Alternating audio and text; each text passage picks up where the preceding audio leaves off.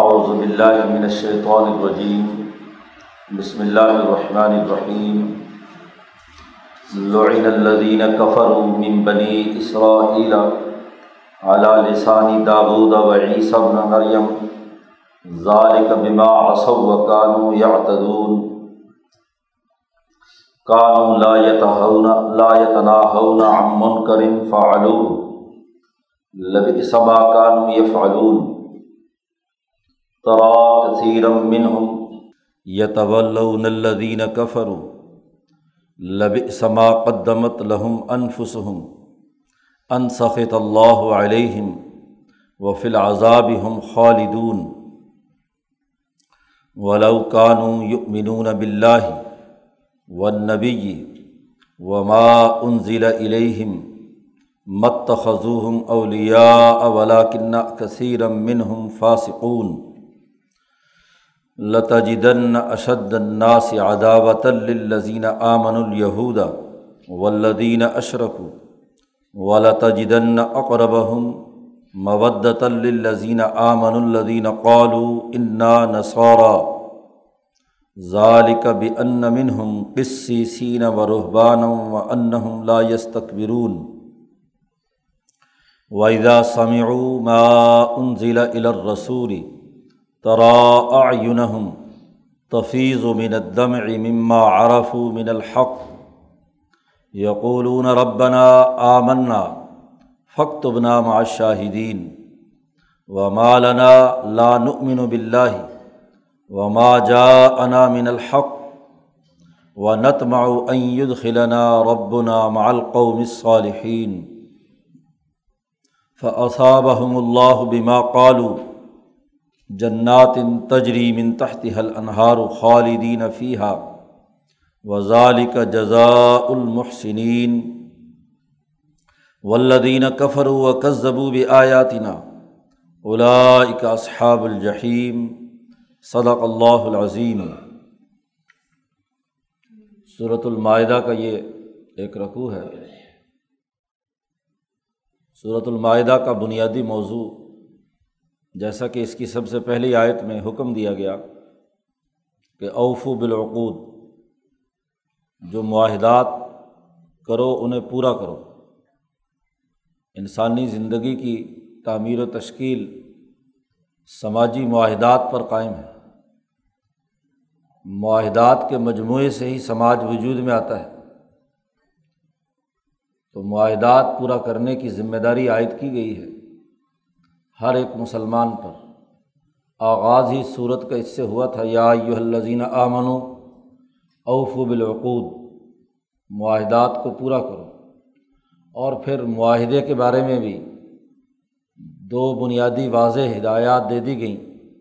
شروع صورت میں ہی کہ تعاون البر و تقوا تمام معاہدات نیکی اور تقوا کے اصول پر ہونے چاہئیں۔ ولا تعاون علاسم ولادوان ظلم اور نا انصافی کی بنیاد پر کیے گئے معاہدوں کی پابندی نہیں ہے۔ ان کا تعاون نہیں ہے۔ ظلم کے معاہدہ کیا ہوا ہو، جو نا انصافی پر مبنی ہے، اس میں تعاون کی بات نہیں ہے۔ معاہدات نیکی، عدل، انصاف کی بنیاد پر ہوں۔ ایسے معاہدات کی تکمیل کرنے کا حکم دیا گیا۔ اور پھر پوری تفصیل کے ساتھ مسلم ہو یا غیر مسلم، تمام انسانوں کے درمیان عدل و انصاف کے باقاعدہ احکامات جاری کیے گئے۔ دوسرے رقوع میں یہ بات واضح کی گئی کہ تمہیں کسی قوم کا بغض اس بات پر نہ ابھارے کہ تم عدل و انصاف کا دامن ہاتھ سے چھوڑ دو۔ لا یجرمن کم شنع قومن اعلیٰ اللہ تعدل بلکہ تقوا کی حقیقت ہی یہ بیان کی کہ تم اعدلو و اقرب التقوا عدل و انصاف سے کام لو کہ تقوا کے سب سے زیادہ قریب ہے۔ اور پھر پوری تفصیل کے ساتھ اللہ پاک نے مسلمانوں کے ساتھ جو معاملہ طے کیا ہے کہ وہ اللہ پر ایمان لائیں اور اللہ کے ساتھ ایک میساک کرنے کا حکم ہوا ہے، تو اس میساک کے پورا کرنے کا کی ذمہ داری عائد کی ہے کہ وہ میساک وا کم بھی جو تم نے اللہ سے کیا ہے۔ پھر یہودیوں سے جو معاہدہ ہوا، اس کا تذکرہ ہے۔ پھر عیسائیوں سے جو معاہدہ ہوا، اس کا تذکرہ ہے۔ اور یہودیوں اور عیسائیوں کا تذکرہ کر کے کہا قرآن نے کہ انہوں نے معاہدات کیے اور معاہدات توڑے۔ فبیمہ نقظہم میسا کہوں انہوں نے جو معاہدات توڑے، اس کے نتیجے میں لان نہ ہوں ہم نے ان پر لانت برسائی۔ ان کے دلوں کو سخت کر دیا۔ یہ تورات اور انجیل کی آیات میں اپنی من پسند تحریف کر کے اس کا اپنا مطلب بیان کرتے تھے۔ ان کی خرابیاں بڑی تفصیل سے بیان کی، عیسائیوں کی بیان کی۔ اور پھر پچھلے سے پچھلے رقوع میں یہ بات واضح کی گئی کہ ان کی اکثریت ایسی ہے، ترا کثیر من ہم ایسی اکثریت ان کی ہے کہ یوسار اون فل اسمی ولادوانی و عقل مصحت کہ یہ دوڑتے ہیں، جھپٹتے ہیں۔ گناہوں اور جرائم میں یہ جھپٹ کر، دوڑ کر ایک دوسرے سے آگے نکلنا چاہتے ہیں۔ ظلم اور زیادتی میں ان کی حالت یہ ہے کہ حرام خوری میں یہ ایک دوسرے سے آگے بڑھ کر جھپٹتے ہیں۔ تین بنیادی جرائم بیان کیے۔ یہودیوں اور عیسائیوں کی اکثریت کے، بلکہ ہر اس جماعت کے جو اہل کتاب کسی بھی کتاب سے تعلق رکھتی ہو۔ تو قرآن حکیم نے ان کی خرابی یہ بیان کی اور پھر یہ تو عوام کی خرابی تھی۔ ساتھ علماء اور پیروں کی خرابی بھی بیان کی کہ لولا ینہاہم الربانی یون والاحبار ان قولہم الاسم و عقلہم الصحت کیوں نہیں ان حرام خوروں کو روکا علماء اور پیروں نے، جو اپنے آپ کو اخبار الرحبان علماء کہتے ہیں اور جو اپنے آپ کو کیا راہب کہتے ہیں۔ عبارت گزار کہتے ہیں، عیسائیوں اور یہودیوں دونوں کا تذکرہ کیا کہ انہوں نے ان کو کیوں نہیں روکا؟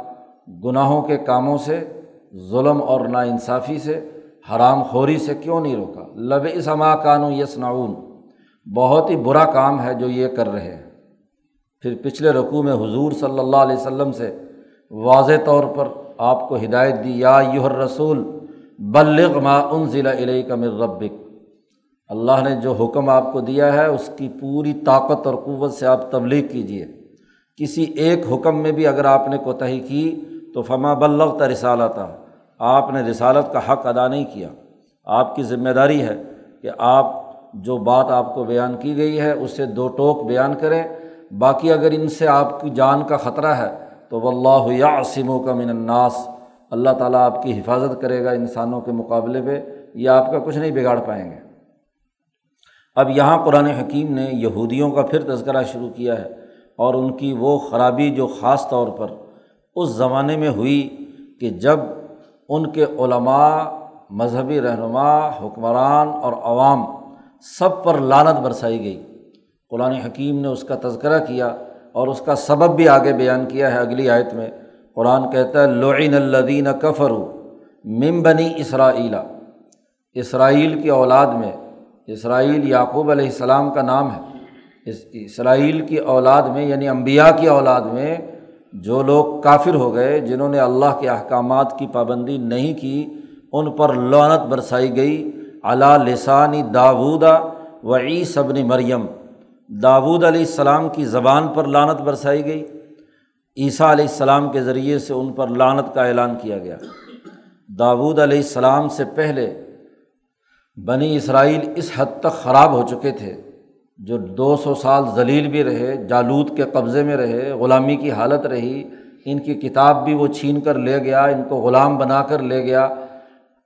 تو قرآن حکیم نے بتلایا کہ داود کی زبان سے اللہ نے ان پر لانت برسائی کہ تم اتنے شیطان ہو چکے ہو کہ تم نے انسانیت دشمنی، گناہوں، ظلم نا انصافی اور حرام خوری میں تمام قوموں کو پیچھے چھوڑ دیا۔ حتیٰ کہ قرآن آگے کہتا ہے کہ یہ ایک دوسرے کو برائی سے روکتے نہیں تھے۔ کسی کو پتہ بھی چل جائے کہ فلاں نے برائی کی ہے تو برائی میں ہم نوالا اور ہم پیالہ بن جاتے تھے۔ جو شریف سے شریف آدمی بھی تھا، وہ بھی کیا ہے، آنکھیں بند کر لیتا تھا، بس ٹھیک ہے، جو کچھ ہو رہا ہے ہونے دو۔ یہ قرآن حکیم کہتا ہے، خرابی تھی، جس کے نتیجے میں داود علیہ السلام کی زبان سے اللہ نے ان پر لانت برسائی۔ پھر داود اور عیسیٰ ابن مریم کے درمیان کا جو زمانہ ہے، عیسیٰ علیہ السلام کی آمد سے پہلے کا، اس وقت بھی ان کے اندر یہ دوسری دفعہ خرابی پیدا ہوئی۔ جب یہ دوسری دفعہ غلام ہوئے، بخت و نثر نے ان پر قبضہ کیا، ان کو تشدد کا نشانہ بنایا، ذلت اور رسوائی ہوئی۔ تو اس زمانے میں بھی کیا ہے، عیسیٰ علیہ السلام کی زبان سے ان پر لانت برسائی۔ اسی لیے تو عیسیٰ علیہ السلام کے قتل کے درپے ہوئے کہ یہ آ کر ہمارے مالی مفادات ہمارے ظلم کے نظام کے خلاف آواز بلند کرتا ہے، لہٰذا اس کا خاتمہ کرو۔ جو بندہ لالا بولے، اس کو قتل کرا دو۔ تو عیسیٰ علیہ السلام کو قتل کرنے کے درپے اسی لیے ہوئے کہ عیسیٰ علیہ السلام نے آ کر ان پر لانت برسائی۔ تو قرآن نے اس تاریخی واقعے کا تذکرہ کیا کہ لانت برسائی گئی، لعینہ۔ لانت برسائی گئی ان کافروں پر جو بنی اسرائیل کے تھے۔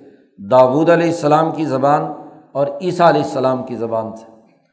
وجہ کیا تھی؟ اس کی سبب بھی بیان کر دیا قرآن نے۔ ظال کا بیما اصو و کانو یا تدون اس لیے کہ یہ اتنی نافرمان ہو چکے تھے اور اتنے زیادہ حد سے تجاوز کر چکے تھے کہ آپس میں ایک دوسرے کو کبھی گناہوں اور غلطی پر ٹوکتے تک نہیں تھے۔ نافرمانی انتہا کو پہنچ چکی تھی۔ وہ کانو یا تدون حد سے تجاوز کرنے والے ظالم نا انصاف بن چکے تھے۔ معاملہ ان کا یہ تھا کہ کانو لا یتنا ہونا ام منکرن فعلو یہ ایک دوسرے کو روکتے نہیں تھے۔ لا یتنا ہونا ایک دوسرے کو روکتے نہیں تھے۔ ان منکرن کسی منکر اور غلط کام سے، ظلم اور نا انصافی کے کام سے فعلو جسے یہ بڑی خوشی سے سر انجام دیتے تھے۔ جس منکر کو کر رہے ہیں، اس پر کوئی روک ٹوک نہیں تھی۔ شریف سے شریف آدمی بھی یہ کرتا تھا زیادہ سے زیادہ کہ آنکھیں بند کر لیتا تھا، بس۔ اس کے علاوہ اس کا اس کو روک ٹوک کا کوئی عمل نہیں۔ جس معاشرے میں رشوت خوری، ظلم اور نا انصافی پر روک ٹوک بھی ختم ہو جائے، تو اس پر اللہ پاک کی لانت برستی ہے۔ اور لانت جب بھی قرآن حکیم بیان کرتا ہے، تو دو پہلوؤں سے ہوتی ہے۔ سیاسی حالت غلامی کی بن جاتی ہے، وہ قوم غلام بن جاتی ہے۔ اور دوسری بڑی بنیادی بات، معاشی تباہی اور ظلم ہوتا ہے۔ حرام خوری کی عادت پیدا ہو جاتی ہے۔ ہر آدمی دوسرے کے مال پر جھپٹتا ہے، وہ سوسائٹی کا حق ادا نہیں کرنا چاہتا۔ وہ اپنے حقوق کے نام پر دوسروں کے وسائل پر قبضہ کرنے کی فکر میں ہوتا ہے۔ ریاست کو نقصان پہنچا پہنچاتا ہے۔ اجتماعیت کو نقصان میں سب سے بڑا بدتر کردار ان علماء اور پیروں کا ہوتا ہے کہ جو اپنے آپ کو دین کا نمائندہ کہتے ہیں۔ اللہ والے اپنے آپ کو کہتے ہیں ربانی اور پھر دین کے علم کے نمائندے ہوتے ہیں اور وہ بھی نہیں روکتے۔ حضور صلی اللہ علیہ وسلم نے فرمایا کہ یہودیوں کے علماء پر لانت اس لیے ہوئی، اسی آیت کی تشریح میں آپ صلی اللہ علیہ وسلم سے پوچھا گیا کہ لانت کیا مطلب ہے اس کا؟ حضور نے فرمایا لانت یہود کے علماء پر اس لیے ہوئی کہ شروع شروع میں انہوں نے جو غلط کار لوگ تھے ان کو روکا اور عموماً غلط کار لوگ حکمران طبقے تھے، طاقتور لوگ تھے، ان کو روکا، لیکن کچھ عرصے کے بعد آہستہ آہستہ انہوں نے اپنے مجلسوں میں بلانا شروع کر دیا، وہاں پہنچنا شروع ہو گئے، وہاں انہوں نے ہم نوالا اور ہم پیالہ بن گئے۔ تو آہستہ آہستہ ان کے دل سے اس ظلم کی نفرت ختم ہو گئی ان علماء کے ذہن سے بھی۔ وہ ان کو کیا روکتے؟ خود ان کے حصے دار، پتی دار بن گئے۔ انہوں نے کہا کہ چلو، اس بہتی گنگا میں ہم کیوں پیچھے رہیں؟ یہ اگر کھا پی رہے ہیں تو ہمیں بھی کھانا پینا چاہیے۔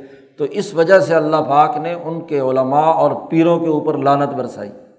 تو اس کی پوری تفصیل حدیث پاک میں نبی اکرم صلی اللہ علیہ وسلم نے بیان فرمائی، فرمایا لب اسما کانو یف علون بہت ہی برا تھا وہ کام جو یہ کرتے تھے کہ کسی کو روکتے نہیں ہیں ظلم ہو رہا ہے نا انصافی ہو رہی ہے، حقوق ٹوٹ رہے ہیں، معاہدات ختم ہو رہے ہیں، اجتماعیت ٹوٹ رہی ہے، لیکن یہ باز نہیں آتے، روکتے نہیں ہیں۔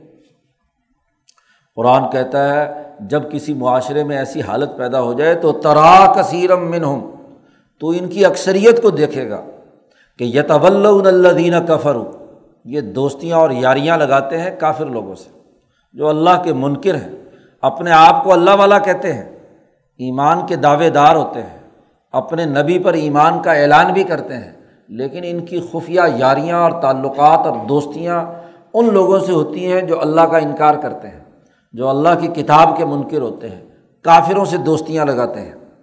لبی سما قدمت لہم انفسہم، بہت ہی برا ہے جو ان کے نفسوں نے کما کر آگے بھیجا ہے۔ آخرت کے لیے جو انہوں نے کام بھیجا ہے، یہ بہت ہی برا ہے۔ اور اس کا نتیجہ یہ ہے کہ ان سخت اللہ علیہم، کہ اللہ پاک ان کے اوپر غضبناک ہوا۔ اللہ کا غضب ان پر نازل ہوا۔ اور وفل عذاب ہم خالدون، اور یہ اس عذاب میں ہمیشہ ہمیشہ رہیں گے، کبھی نہیں نکلیں گے۔ کیونکہ انہوں نے انہیں ظالموں اور کافروں کے ساتھ دوستیاں لگائیں، تعلقات بنائے اور ان کے ہم نوالا اور ہم پیالہ بنے تو جیسے وہ ہمیشہ جہنم میں رہیں گے، یہ بھی جہنم میں رہیں گے۔ قرآن کہتا ہے بلوکان مینون بلّہ اگر یہ لوگ ٹھیک طریقے سے اللہ پر ایمان لاتے ون نبی اور اپنے دور میں آنے آنے والے نبی کی تعلیمات پر صدق دل سے ایمان لاتے، اور وما ان ضلع الہم اور جو اس نبی پر الہی جو کچھ اس نبی پر قرآن یا کتاب یا تورات یا انجیل نازل کی گئی، تو ان انبیاء پر ایمان لاتے اور ان پر جو قرآن نازل کیا گیا، کتاب نازل کی گئی، اس پر بھی ایمان رکھتے۔ اور اس پر ایمان کا مطلب پیچھے قرآن نے بیان کیا ہے کہ ولون اقام الطورات ول انجیلا وما ان ضلع علیہ اگر یہ تورات، انجیل اور قرآن کا نظام قائم کرتے اقامو کا لفظ کہا ہے۔ پڑھنے کی بات نہیں کی کہ کرا اتورات ول انجیلا قرآن کہ قرآن کی تلاوت کریں۔ یہ نہیں کہا اقامو کہا ہے۔ اس کو قائم کریں، اس کا نظام بنائیں، سسٹم بنائیں۔ ہاں جی اس کے لیے باقاعدہ اجتماعیت قائم کرتے تو یہ اوپر سے بھی کھاتے اور نیچے سے بھی کھاتے۔ عقل و من فوقم تحت ارجلیم قرآن نے کہا، یہ اگر صدق دل سے ایمان لاتے، ما انزل علیہم تو مت خزوہم اولیا تو کبھی ایسے کافروں اور ظالموں اور بد اخلاق لوگوں سے دوستیاں مت لگاتے۔ ان کو اپنا دوست نہیں بناتے۔ ولاکن نہ کثیرم منہم فاسقون۔ لیکن ان کی اکثریت خود فاسق ہے۔ اس کے اندر خود فسق و فجور ہے۔ وہ خود ڈسپلن کو توڑنے والی ہے شروع پارے میں اللہ پاک نے صورت البقرہ میں فاسقین کی تشریح کی ہے کہ اللہ پاک فاسدوں کو فاسقوں کو پسند نہیں کرتا۔ کون سے فاسق؟ اللہ دین ین قزون عہد اللہ ممبادمی ساقی و یکتعون ما امر اللہ بھی یوں صلاح وہ یوف سدون فل عرض تین خرابیاں بیان کی ہیں، فاسق کی علامت۔ معاہدات توڑتا ہے، جو اس نے سوشل کانٹیکٹ قائم کیا ہے، جو معاملات طے کیے ہیں، معاہدات توڑتے ہیں، رشتہ داروں کے حقوق توڑتے ہیں۔ یک تعاون امل اللہ بھی یوسل اور تیسرا یہ کہ زمین میں فساد مچاتے ہیں۔ اور فساد کا قرآن نے جہاں بھی تذکرہ کیا ہے وہ معاشی فساد ہے۔ مالی بدیانتی ہے۔ مالی لین دین میں خرابی ہے۔ لوٹ کھسوٹ ہے۔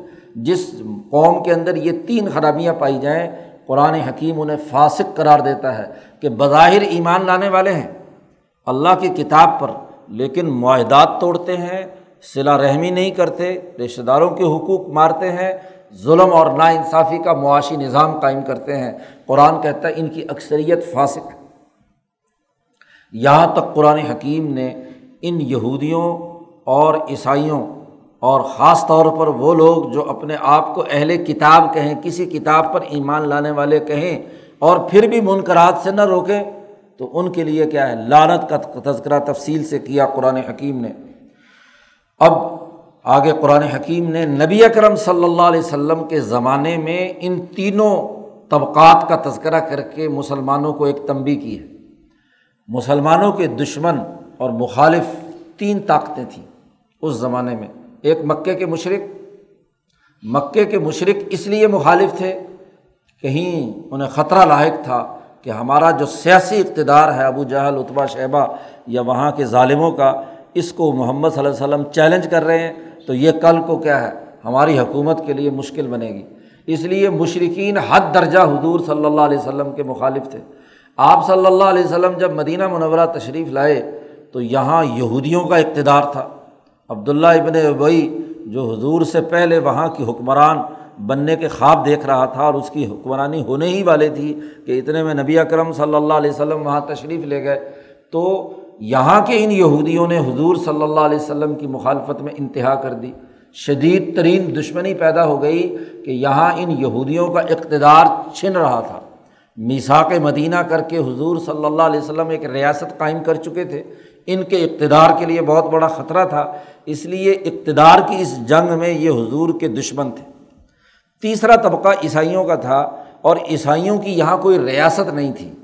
مدینہ کے ارد گرد یا مکہ مکرمہ میں عیسائی اول تو اکا دکا آدمی کوئی آد عیسائی تھا، جیسے مکہ میں ورقہ بن نوفل جو حضرت خدیجہ کے چچا زاد بھائی تھے، اس کے علاوہ اللہ ماشاء اللہ کو ایک آدھ آدمی تھا۔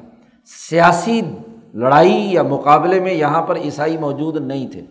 عیسائیوں کی اگر ریاست تھی تو حبشہ تھی، جہاں مسلمان کچھ عرصے کے لیے گئے تھے اور وہاں پہلی ہجرت ہوئی اور وہاں جب حضور صلی اللہ علیہ وسلم کے فرستادگان نے قرآن پاک پڑھ کر سنایا تو نجاشی اس کے دل میں ایمان کی جوت جگی اور اس نے اس کو قبول کر لیا، ایمان کو قبول کر لیا بتدریج، اور پھر وہاں سے ایک وفد ستر آدمیوں کا یہاں مدینہ منورہ میں ریاست جب قائم ہوئی تو وہ یہاں حضور سے ملاقات کے لیے آئے۔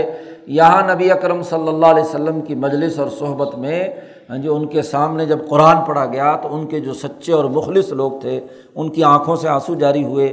انہوں نے اس دین کو کہا کہ ربنا آمنا فختبنا ہاں جی معاشاہدین ہمیں ان کے ساتھ معصالحین ہم ان کے ساتھ ہمیں شامل کر لو۔ تو قرآن حکیم نے اس پورے منظر نامے کا جو اس وقت معروض تھا، اس میں عیسائیوں کی ایک تو کوئی سیاسی حکومت نہیں تھی، کوئی طاقت اور قوت نہیں تھی۔ ہاں جی اس لیے ان کی حالت ایک بیان کی۔ تو تینوں کی جو بنیادیں ہیں، ان کا تذکرہ قرآن نے کیا کہ یہ یہودی اور عیسائی تو سیاسی دشمنی کی وجہ سے آپ کے بدترین دشمن ہیں۔ اور عیسائیوں کا معاملہ یہ ہے کہ ابھی ایک تو یہاں اقتدار نہیں ہے، دوسرا وجہ قرآن حکیم نے یہ بھی بیان کی ان کی نرمی کی مسلمانوں کے ساتھ بمقابلہ یہودیوں اور مشرقین کے کہ ایک تو ان میں اہل علم ہے قصیسین ہے دوسرا ان میں ابھی اللہ والے راہب ہیں۔ ان میں نرمی ہوتی ہے، مزاج میں توازو ہوتا ہے، وہ دوسرے کے سامنے تکبر اور غرور سے بچتے ہیں۔ اور تیسری بات یہ کی کہ ان میں تکبر نہیں ہے، غرور نہیں ہے۔ تکبر کے پیچھے کوئی طاقت ہونی چاہیے۔ جب یہاں ان کی سیاست ہی نہیں تھی تو یا سیاسی حکومت ہی نہیں تھی تو تکبر کیا ہونا تھا۔ تو اس معروض میں قرآن حکیم نے یہ بات بیان کی ہے۔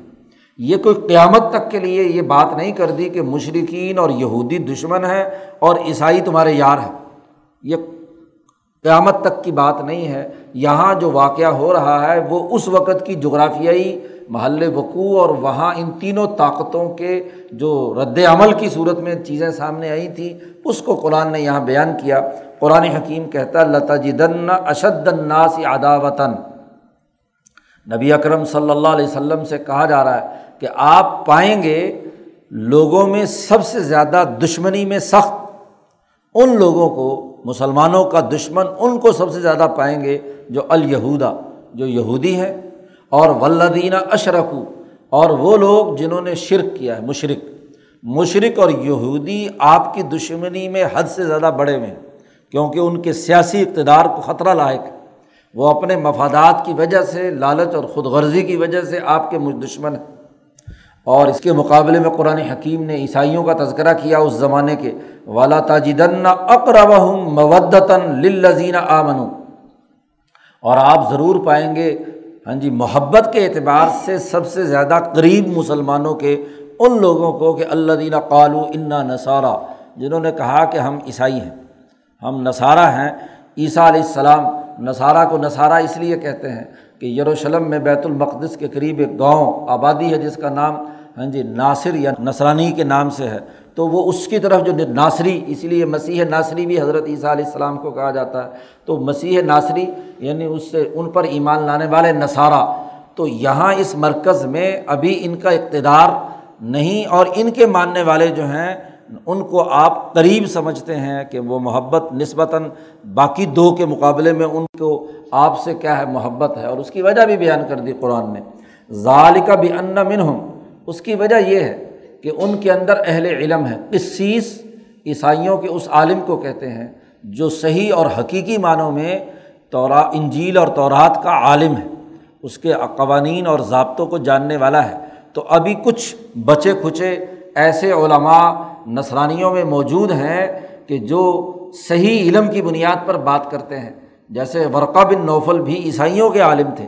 اور عیسائیوں کے عالم ہوتے ہوئے انہوں نے نبی اکرم صلی اللہ علیہ وسلم کی جب گفتگو سنی تو آپ کی تائید کی اور انہوں نے خواہش کا اظہار کیا کہ کاش میں اس وقت جوان ہوتا جب آپ کی یہ قوم آپ کا دشمن بنے گی۔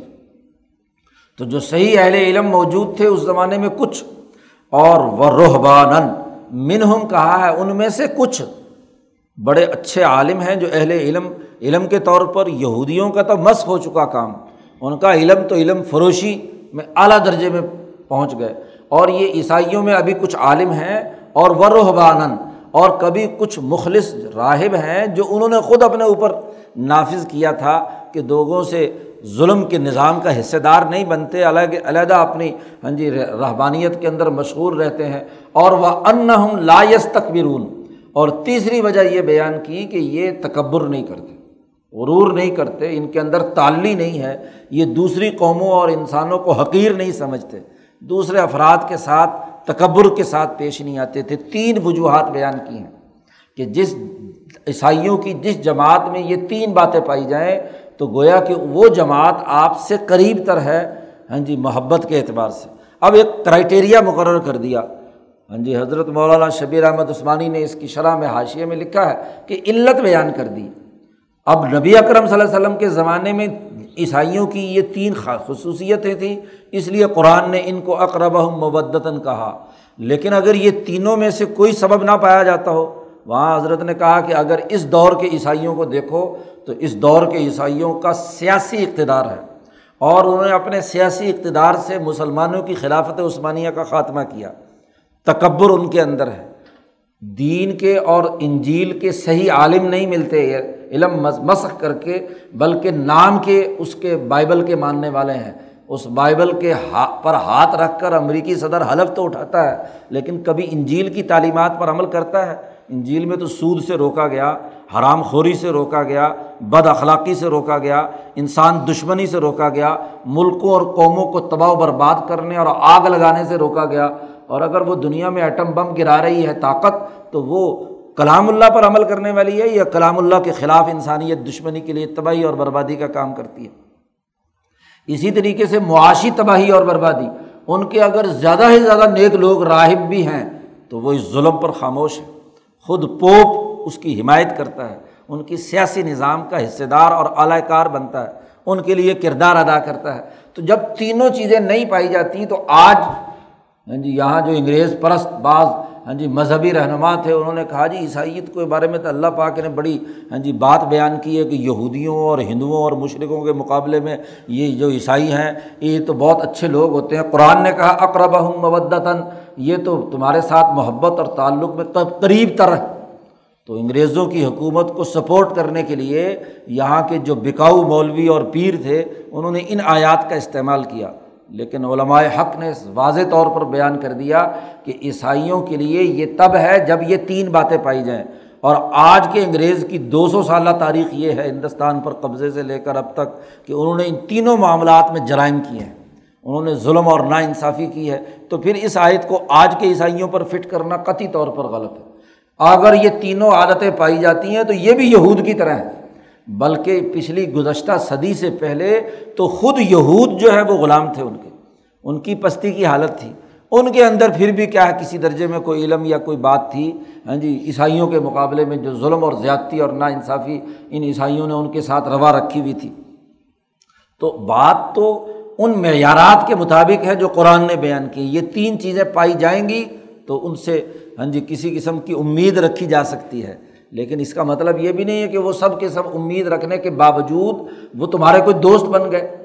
قرآن حکیم نے آگے پھر اس واقعے کا تذکرہ کیا ہے کہ جب وہ آدمی ستر حضور کے یہاں آئے اور حضور کی بات سنی، قرآن حکیم کی تلاوت سنی، قرآن نے اس کا نقشہ کھینچا ہے۔ وائزا سمیع ما ان ضلع رسول رسولی وہ لوگ جب یہاں آئے اور جب انہوں نے سنا وہ جو قرآن حکیم نبی کرم صلی اللہ علیہ وسلم پر نازل ہوا تھا، اسے جب انہوں نے سنا تو ترا آم آپ دیکھیں گے ان کی آنکھوں کو کہ وہ آنسو آنسو ابل رہے ہیں۔ اللہ کے ڈر سے، خوف سے، اللہ کے تعلق سے۔ مما عارف من الحق، اس وجہ سے کہ انہوں نے حق پہچان لیا۔ انہوں نے کہا کہ یہ واقعی اللہ کا کلام ہے، اللہ کی کتاب ہے اور اس کتاب کو انہوں نے قبول کیا۔ یقولون اور وہ زبان سے کہتے جاتے تھے رب بنا آ منا اے ہمارے پروردگار، ہم ایمان لے آئے۔ فخت بنا معاش شاہدین اور ہمیں ہاں جی ان جو لوگ ہیں، نگران، دین اسلام کے ماننے والے ہیں، شاہد ہیں، گواہ ہیں، ہمیں ان کے اندر شامل کر دے کہ ہمارے بارے میں بھی گواہی ہو کہ ہم واقعی اس قرآن کو مانتے ہیں، تسلیم کرتے ہیں، ایمان لاتے ہیں۔ انہوں نے یہاں تک کہا وہ مالا نالان امین بلّہ کیا ہے؟ کیا وجہ ہے؟ کہ ہم اللہ پر ایمان نہ لائیں۔ حالانکہ وما جا من الحق، اللہ نے ہمارے پاس حق نازل کر دیا۔ جب اللہ کا حق ہمارے پاس آ گیا تو کون سی ایسی وجہ ہے کہ ہم اس کا انکار کریں؟ جی کوئی وجہ نہیں، ہمیں ان پر ایمان لاتے ہیں اور وہ نت معو اور ہمیں پوری امید ہے، ہم اللہ کی امید رکھتے ہیں، توقع رکھتے ہیں کہ این ید خلانا رب نا کہ ہمارا پروردگار ہمیں داخل کرے گا نیک اور سال قوم کے ساتھ۔ ان مسلمانوں کے ساتھ ہمارا حشر ہوگا، اس بات کی ہم توقع رکھتے ہیں۔ قرآن حکیم کہتا ہے اصاب احم اللہ بما قالو جب انہوں نے یہ ایمان قبول کرنے کا اعلان کیا، ان کی کیفیت ہوئی، آنکھوں سے آنسو جاری ہوئے، تو اللہ نے ان کی اس بات کو قبول کر لیا، ان کو ثواب میں، بدلے میں دی جنت، ایسی جنت کے تجریم ان تحتی حل انہار جس کے نیچے نہریں جاری ہیں، اور وہ اس میں ہمیشہ ہمیشہ رہیں گے۔ وزال کا جزا المحسنین اور یہ جو محسن لوگ ہیں، صفت احسان جن کے اندر پائی جاتی ہے، ان کا یہی بدلہ ہے۔ اور صفت احسان کیا ہے؟ حضور صلی اللہ علیہ وسلم سے پوچھا گیا، مل احسان؟ احسان کیا ہے؟ تو آپ صلی اللہ علیہ وسلم نے فرمایا کہ انتا بد اللہ کا ان کا تراہ فعلم تکن تراہ فن یراق تو اللہ کی ایسے عبادت کر کے تو اللہ کو دیکھ رہا ہے۔ اور اگر یہ کیفیت نہ ہو تو کم از کم یہ تو ہو کہ اللہ تجھے دیکھ رہا ہے۔ یہ صفت احسان جس میں بھی پائی جاتی ہے، ہم اس کو یہی بدلا دیتے ہیں۔ ولہ دینہ کفر و قزب آیاتینہ لیکن وہ لوگ جنہوں نے کفر کیا، ہماری آیات کو جھٹلایا الائے کا صحاب الجحیم، وہ جہنمی ہے ان کے لیے جہنم تیار کی گئی ہے۔ تو قرآن حکیم نے اس واقعے میں ان کی جو حقیقت لوگوں کی تھی، وہ بیان کی ہے۔ آج بھی اگر کوئی آدمی اخلاص کے ساتھ قرآن سنے اور وہ آنکھوں سے آنسو ابلے ایمان لائے تو ضرور اللہ تعالیٰ انعام دے گا۔ قرآن حکیم تو قانون اور ضابطے کے تحت ہے۔ یہ نہیں ہے کہ بغیر کسی اس کیفیت کے بس جو عیسائی ہے، قرآن نے کہا اقرب ہوں مبدن کہ وہ سب کے سب دوستی اور یاری میں قریب تر ہیں۔ ان کو سمجھ لیا جائے، ایسا نہیں ہے۔ جو اس معیار پر پورا اترے گا، وہ سچا مسلمان ہے اور سچا کامیاب ہے۔ جو نہیں اترے گا، خواہ کوئی بھی ہو ہاں جی اس کے ساتھ وہی معاملہ ہے جو اللہ تعالیٰ نے گزشتہ قوموں کے ظالموں پر لانت برسانے کی صورت میں کیا تھا۔ اور حضور صلی اللہ علیہ وسلم نے فرمایا، مسلمانوں کو مخاطب کر کے کہ جو کچھ یہودی علماء نے کیا ہے، وہی تم بھی کرو گے۔ ہاں جی لطت طبی سنا نہ من کا نہ قبل کم تم ضرور بھی ضرور اتباع کرو گے۔ جو تم سے پہلی قوموں نے یہودیوں اور عیسائیوں کے علماء اور عوام نے کیا تھا کہ جیسے وہ گناہوں میں دوڑتے تھے، حرام خوری کی طرف جاتے تھے، ظلم اور نا انصافی کرتے تھے، تم بھی یہ کرو گے۔ حتیٰ کہ تابق نال و بن نال جیسے جوتا جوتے کے برابر ہوتا ہے، ایسے ہی تمہارا جوتا بھی یہودیوں کے جوتے کے برابر ہوگا۔ ایک دوسرے کے نقش قدم پر چلو گے۔ حضور نے فرمایا کہ جیسے کوئی یہودی اگر کسی گوہ کی کھڈ میں داخل ہوا تھا، سوراخ میں داخل ہوا تھا، تو تم بھی ضرور داخل ہو۔ تو وہی تمام خرابیاں جو قرآن نے یہودیوں اور عیسائیوں کی بیان کی ہیں، وہی خرابیاں اگر آج کا اہل کتاب، آج کا قرآن ماننے والا آج کا اہل کتاب ہے، اگر اس کے اندر بھی یہی پائی جائے، کیفیت تو پھر نتیجہ یہی ہے۔ مولانا شبیر احمد عثمانی رحمۃ اللہ علیہ نے اس کی حاشیے میں لکھا ہے کہ بڑے افسوس کی بات ہے کہ آج کے مسلمان میں وہ تمام خرابیاں پائی جاتی ہیں جو قرآن حکیم نے یہود اور نظارہ کے بارے میں بیان کی اس کا اثر اور نتیجہ یہ ہے کہ سیاسی عزت سے محروم ہو گئے، سیاسی نظام تمہارا نہیں رہا اور معاشی ظلم اور نا انصافی کی چکی میں پس رہے ہیں۔ اللہ تعالیٰ قرآن حکیم کو سمجھنے اور اس پر عمل کرنے کی توفیق عطا فرمائے۔ اللہ وسلم